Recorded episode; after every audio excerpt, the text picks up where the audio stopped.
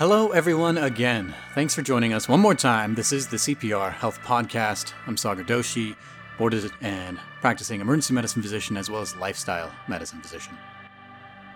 And I'm Zachar Moses, boarded emergency medicine physician and practicing lifestyle medicine physician. So, last time we ended with a question, which is simply we have these health problems, why not just take the medicine? Why won't you just take some pills? That's what they're for. It's so easy, isn't it? I'll tell you why. It doesn't fix the problem. And And mm, that's that's a, that's the basic answer. Uh, there's about a bunch of reasons why. I mean, we know that people who take meds. First of all, I mean, you're basically taking things that have side effects. Where you know, food, whole food, plant-based things have you know, plant-based products have no side effects. But if medicine worked, we wouldn't have the complications that we have among people who still take their medicines. I mean, you talked about the guy that you saw in the ER who had his what was his 13th, heart attack. 13th. Yeah, and was he taking his meds? Oh, yeah, diligently. Yeah, and he still had a heart attack, uh, or twelve other heart attacks Yeah, after his first that's heart right. attack. So if meds worked, seventy percent of Americans wouldn't be obese. Forty-eight percent of people wouldn't have heart disease, which is the leading cause of death in America. We wouldn't have seven hundred thirty-five thousand Americans die every year from a heart attack. That's a lot, uh, almost a million people, and that's getting worse every year. Every year that gets worse. It's like a city every year. Yeah. Yeah. And one in four of our deaths wouldn't be from cancer if the medicines worked. If we would just say, hey, no matter what problem you get, no matter what ailment you get, we have a pill for that, or chemotherapy for that, or a surgery for that, people wouldn't be continuously getting sicker and living shorter lives or more disease riddled lives. Yeah, just living longer isn't necessarily a good thing if you are feeling crappy throughout it. Yeah. And how many times have you heard the advertisement for the medication that some auctioneer at the end of the advertisement rattles off a bunch of side effects? Yeah. Talks as fast as I do or faster. So, why why would we do whole food plant based diet? What what's the what's the benefit? So, interestingly, if you look at all the preventable causes of disease and count them up, about of those 2 million deaths caused by those top 10 causes that we covered ways back, about 89% of them could be prevented or even reversed with this kind of nutrition plan. 89%. That is most. And it's just like you said, everybody, almost everybody, can access it if you have access to a grocery store, which is a whole separate problem if you don't. Has its own side effects there. Mm-hmm. It's affordable. People think for some reason that whole food plant based must be expensive, but really, you're just dealing with stuff like rice, beans, and produce.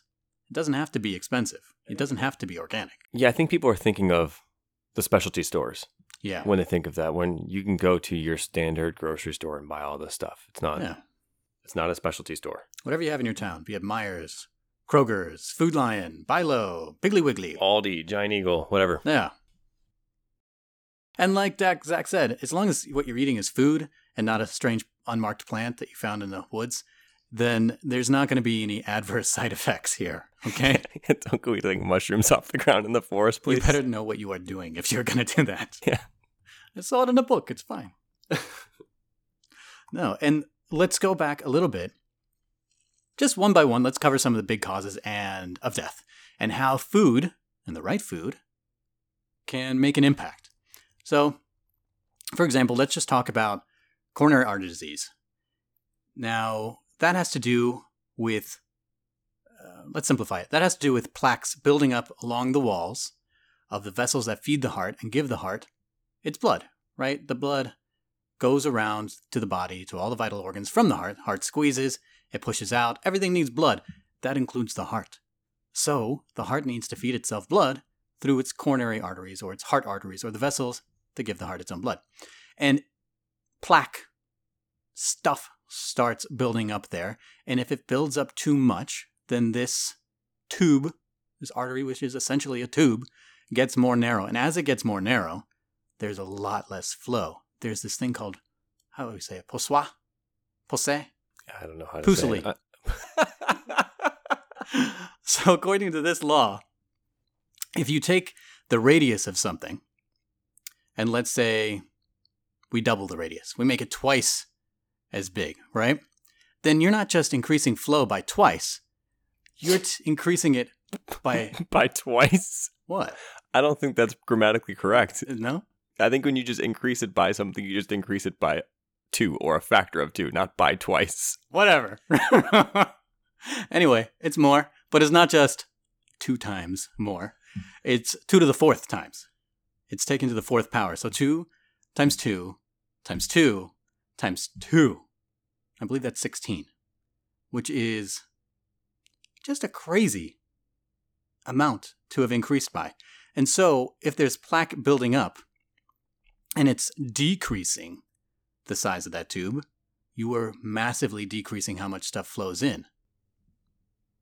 Yeah, and that doesn't even really talk about plaque ruptures. Yeah, and this is that's what a heart attack is. So go through that for us. Yeah, so when you get those plaques that start forming like that, that's bad enough that you get decreased flow and you can start having decreased contractility. Basically, you're starving your your heart muscles of nutrients.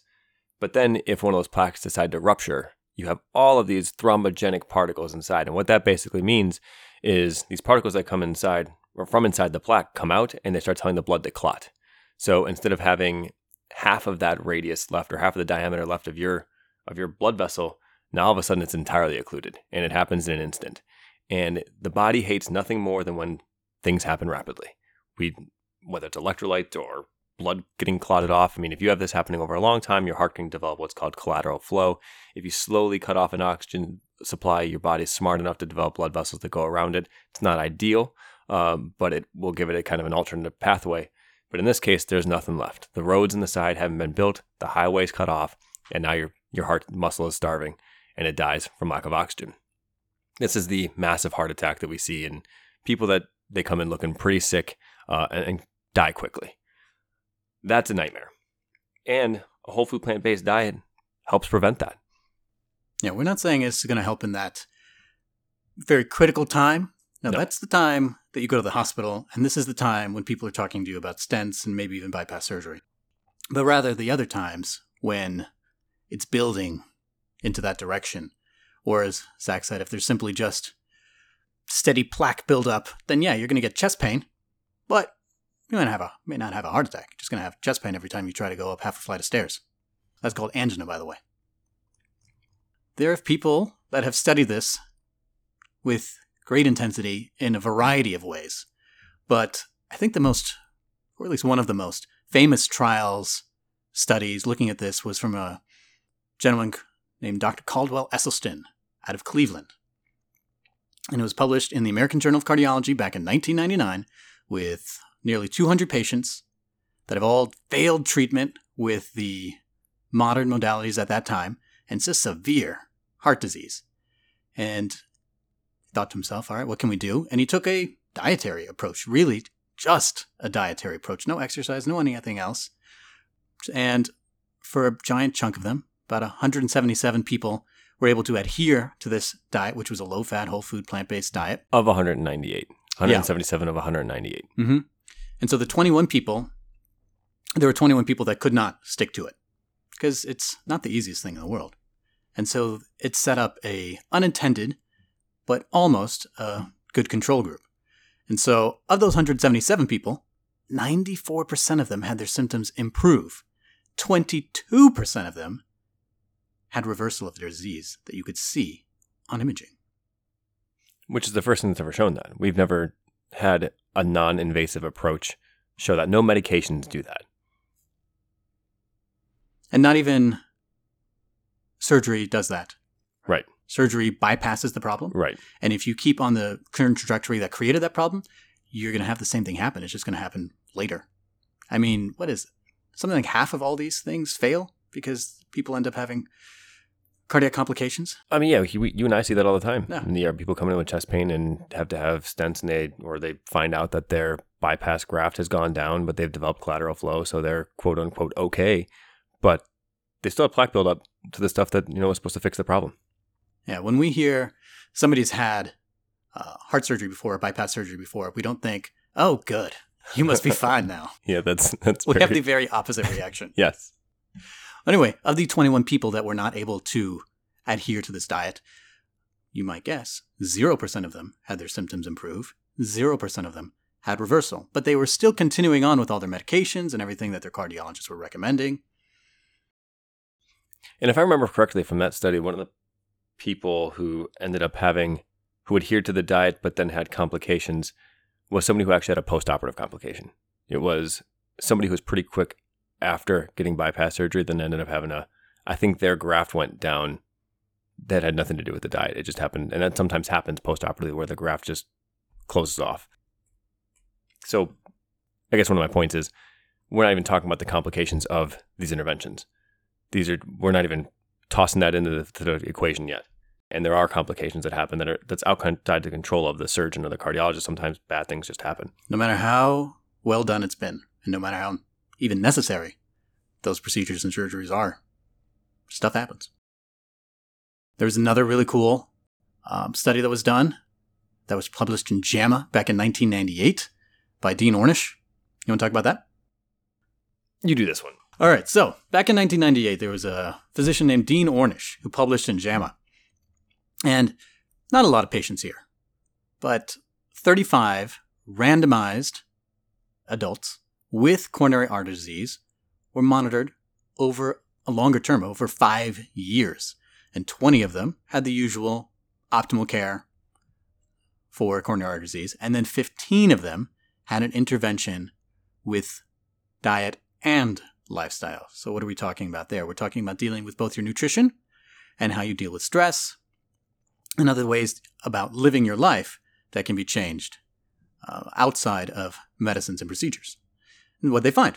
So, at five years, the intervention group, meaning the lifestyle change group, was able to increase the size of their arteries by about 8%. That's a lot more flow if you remember Poiseuille's law. And then 91% of these people at one year had less angina or less chest pain. By five years, 72% had less angina. Now, the control group on lipid medicines, and these are things like statins, narrowed their arteries by about 28%. So remember that, right? In the intervention group, using lifestyle changes, we have opened their coronary arteries. But in the control group, the people taking all the medicine, their vessels continued to constrict, dropping flow significantly there. And in that group, the control group, their rate of chest pain went up 186% at one year. And then, if you look at five years, it was actually down by 37%. But that includes all the people that needed stents. Now, if you really want to do a cool comparison, They're you can control. They're a bunch of cheaters, by the way. you do what you got to do. But if you want to do um, a really interesting comparison, compare the people in the control group that had to be off of their lipid medicines for things like allergies or bad side effects, and take that group and look at them, and their arteries narrowed by more, uh, by about 47%. Yeah, which is huge because remember, that's not just 47% less flow. That's half flow times half flow times half flow times half flow. So they're looking at significantly less flow. The 16th, Yeah. which is big. That's going to be painful. So, yeah, narrowed by 47% versus opened up by 8%. It's amazing.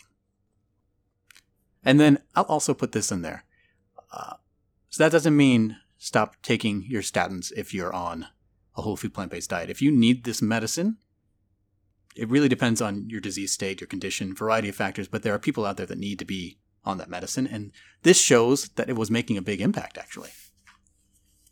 However, if you don't need to be on medicine, then you shouldn't be on it. That goes for all medicines. Yeah, you don't need to be on. And if you can prevent needing the medicine in the first place, that's the way to ideal. And your ideal situation is you prevent ever getting the disease at all. All right, let's look one more example just for looking at cardiovascular stuff since we were just talking about medicines, statins, stuff like that. There's a guy named Jenkins back in JAMA, published 2003, took nearly 50 people, split them up in three groups. All right, one group is going to be on the American Heart Association diet and is going to get their statin. Group number two is going to be on a special regimen of soy, almonds, and plants with lots of fiber in them. And then group three is going to have plenty of whole wheat and little itty bitty less fat than the other two groups. And what did we find? Found that the people making the big dietary change and getting more plants and almonds and soy in their diet did about the same as the people on statins. So that's pretty amazing that this portfolio of things you can put into your diet, making these changes for a whole food plant based diet that includes soy, almonds, and plants with lots of fiber, can be as effective in dropping your cholesterol as a statin. So we talked. You know, there's three pretty solid studies. Granted, small ones, and the biggest criticism that you hear about these studies, that from what I've heard from people who don't buy into the whole food plant based diet, is well, it's hard to adhere to. It doesn't count, which is just ridiculous to me because it, it's somehow easier to get your vein harvested from your leg and implanted in your heart than it is to eat a different diet. But that's the biggest criticism. Nobody's really going after the pathophysiology of this or the literature itself. They say, well, it doesn't count because that's a hard diet. Sorry, that's just not good enough for me. Not when lives are on the line. Beyond just cardiovascular disease, or specifically, I guess in this case, coronary artery disease, there's some other benefits cancers, a lot of cancers can be prevented by a whole food plant based diet. Uh, the most common ones that are studied, probably because they're the most common cancers that we see, are breast, colon, and prostate cancers. If you look at the data and the current recommendations, the World Health Organization uh, and most cancer societies consider processed meats as the same uh, class as cigarette smoke for cancer causing uh, material or cancer causing uh, compounds. So when you're smoking a cigarette, you're doing we're you're doing the same amount of proven harm to your body as eating processed meat. So it'd be things like bacon, especially smoked meats, are a lot of the processed things. A lot of the, your deli meats, uh, we know they're terrible for you. We know they cause cancer. You don't hear about this much. I don't know why, uh, but we know that they cause cancer. So your natural killer cells are your cells in your body that recognize things that are wrong with the body, uh, cells that don't belong, or some infections, um, and those are inhibited when you're eating processed meats, uh, and they're stimulated by eating a whole food plant based diet, among other things. Um, there's actually some good evidence that they're also improved by uh, stress relief and sleep, but we'll get into that another day. We also know that there are certain genes that are turned on and off by eating a whole food plant based diet and a diet high in uh, processed meat that would be more, make you more prone to getting cancer. Um, so the ones that are turned on are ones that cause cancer by eating processed meats. Uh, your whole food plant based diet will actually turn on your protective genes. Uh, this is called epigenetics when the things that you eat or the things you interact with affect your gene expression. So, also, just going back into some of the other benefits with uh, preventing and dealing with cancer, is that when we eat very processed foods, we end up with these things called advanced glycation end products, which are harmful. And when we eat whole food plant based stuff, we end up getting lots of antioxidants and lots of fiber, which are very helpful. And if you really want to visualize these effects. That was done uh, really well by a study that came out in 2008, published um, in the Proceedings of the National Academy of Sciences. Was also by Dr. Ornish. And there were 30 people with prostate cancer that served as their own controls. So they biopsied their prostates before they started doing these lifestyle interventions. And then they compared that to the same people with biopsies afterwards. And what's amazing is they started uh, they took these biopsies and they looked at what are called heat maps where they could graphically represent the activation of certain genes and if you look at them side by side go google this if you can because it's an impressive image on the pre-intervention group you can see that there are more harmful genes that have been turned on or more pro-cancer genes and less of the helpful genes have been turned on. But if you look post intervention, it's the exact opposite. There are fewer harmful genes that have been activated and more helpful genes are activated. It's really impressive. And this was just after three months. And there are other cancers where we can do this and we know that this works and we can get into details about all this. But yeah, this is, it's not specific to prostate cancer. Yeah, but I want to bring up just one case, one patient I worked with who was able to go I mean, he was amazing. He was very adherent, if we're using that word, but he was able to stick with all this, and he was able to lower his PSA, his prostate specific antigen, which is typically unheard of doing. Yeah, and it's interesting for everybody thinks that chicken is healthy, for example, right? Like beef is, you know, the red meat. Everybody knows red meat is bad for you. But in the setting of specifically prostate cancer, we know that it's more likely to metastasize among people who are eating poultry, whether it's eggs or chicken. So it's not just, you know, uh, maybe we sound like we're being strict by saying, oh, you, you can't even eat chicken, but this is why. And we know that it has detrimental effects. So people died of lung disease too, right? That's another one of our leading causes of death. How does a whole food plant based diet Yeah, affect? it seems really easy to think of our hearts being affected by food. Yeah. Something seems different about the lungs, though. I agree because you just don't think that.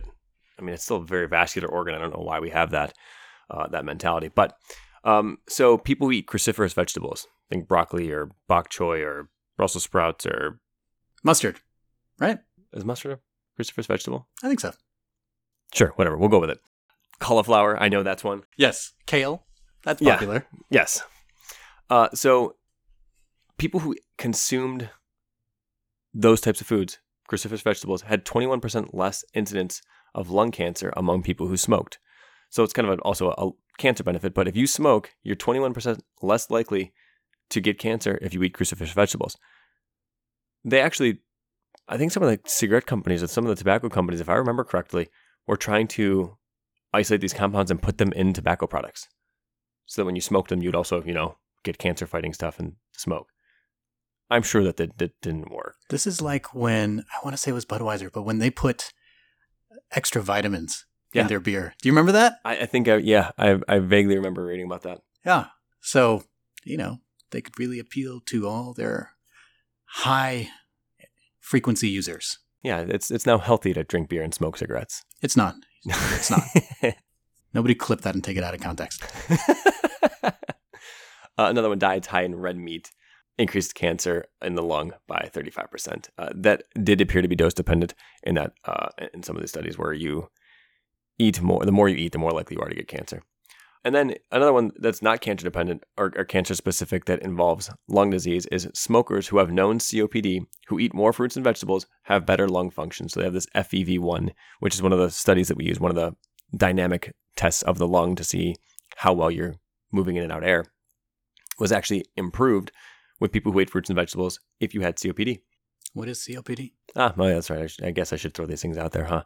Uh, chronic obstructive pulmonary disease. Think um, emphysema. People who have long-standing uh, or long-standing smokers who develop lung disease, um, With the shortness of breath, with Yeah. the wheezing, with the phlegm. who are usually they're hospitalized very frequently, often end up on oxygen. Um, it's not a it's not a fun take disease. Steroids, antibiotics. Yeah, it's not fun. And then also benefits to your metabolic issues, which is not surprising. So diabetes. Sagar, you want to walk us through that? So lots of information here. And maybe we should just do a whole different podcast on diabetes in general, but just Yeah. to touch on some things here. Let's look at a study by a physician named Barnard who published this in Diabetes Care back in 2006, although there have been other publications since then that show the same thing um, from various years.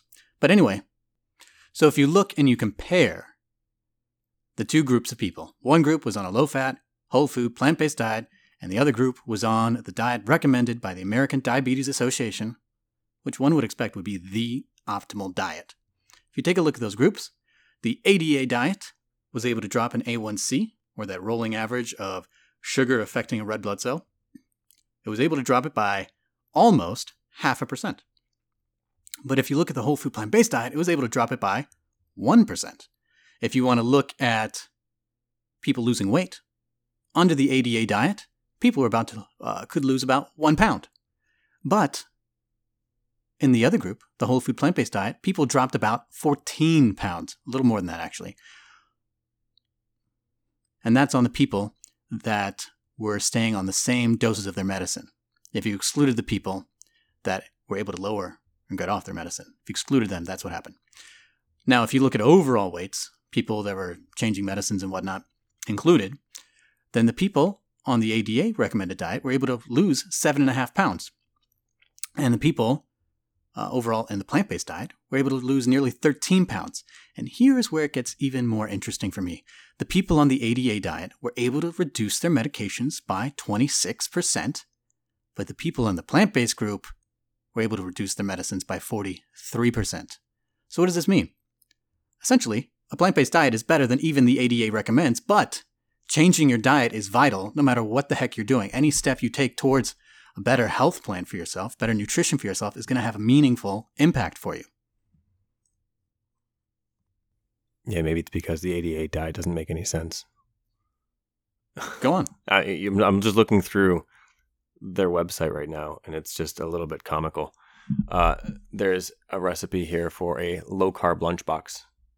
Uh, Colby Jack cheese, which I don't know why you'd want to add saturated fat and add in insulin resistance to somebody who's already got insulin resistance.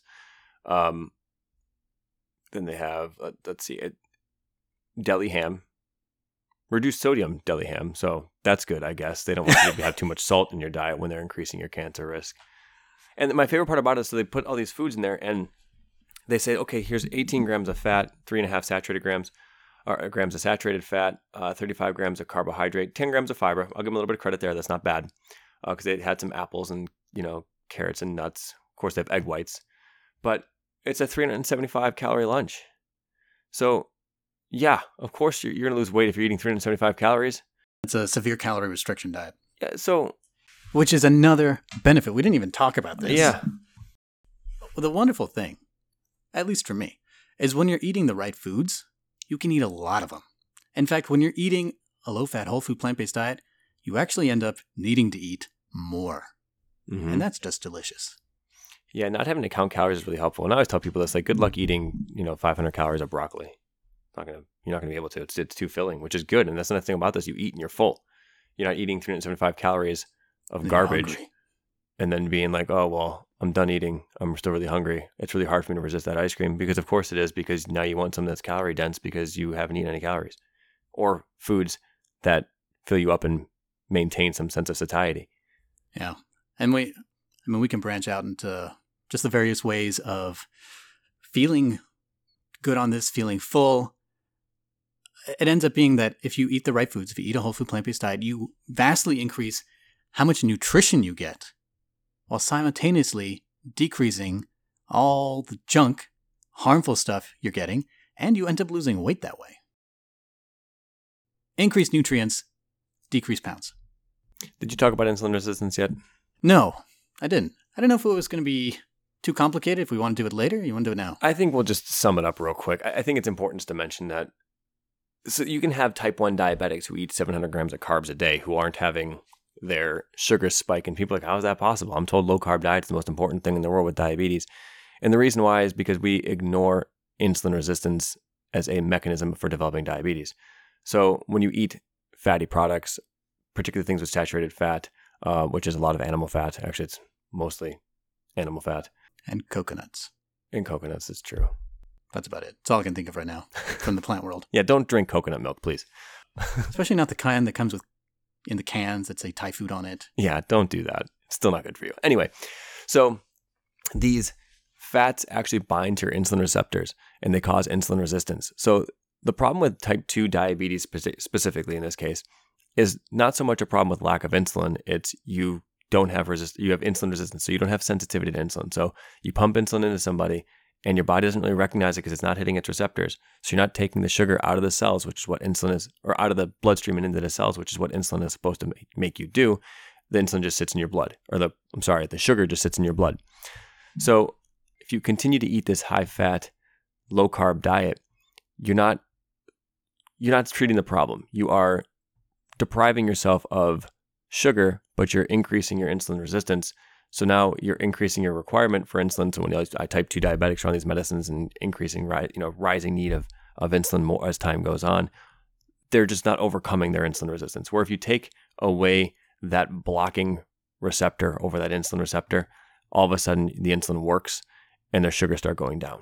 Yeah, it's attacking the root cause of the problem. Or put it another way, let's just look at what's supposed to happen to a regular person that takes in food, or even not food. Let's call it a Coca Cola. All right? Pepsi. I don't know. Whoever. Royal Cola. That's what I used to drink. Anyway, you have an RC, you chug it down. What is supposed to happen? Now, glucose starts flooding into your blood vessels. It starts approaching these cells. These cells recognize that there's glucose out there. And then insulin is also recognizing that it needed to be released by the pancreas because food has to drift by the pancreas before it gets into the body. And so insulin is out there and glucose is out there. Now, insulin is supposed to go up to these cells and say, hey, there's a lot of glucose out here. You need fuel. How about I let them in? And these cells are supposed to say, yeah, that sounds great. I was feeling hungry. Come on in.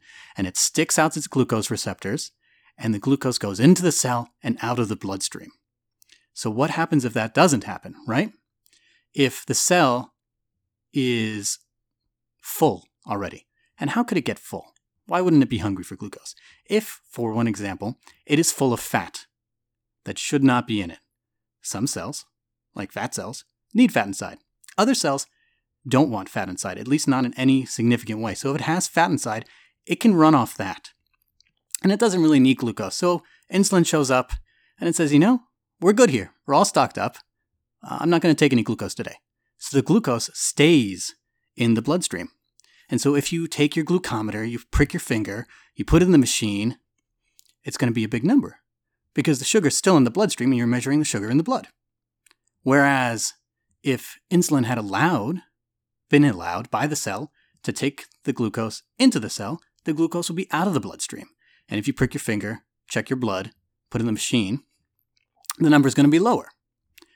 And so this process of insulin not being able to do its job effectively is called insulin resistance. And while fat being in the wrong places is a big reason for that, it also has to do with other things. Um, one of them being sleep, which I'm sure we'll talk about later.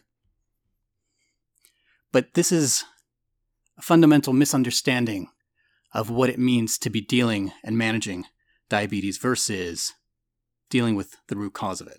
Yeah, it's why low carb diets don't work. Not significantly. They'll make the number look better. Right.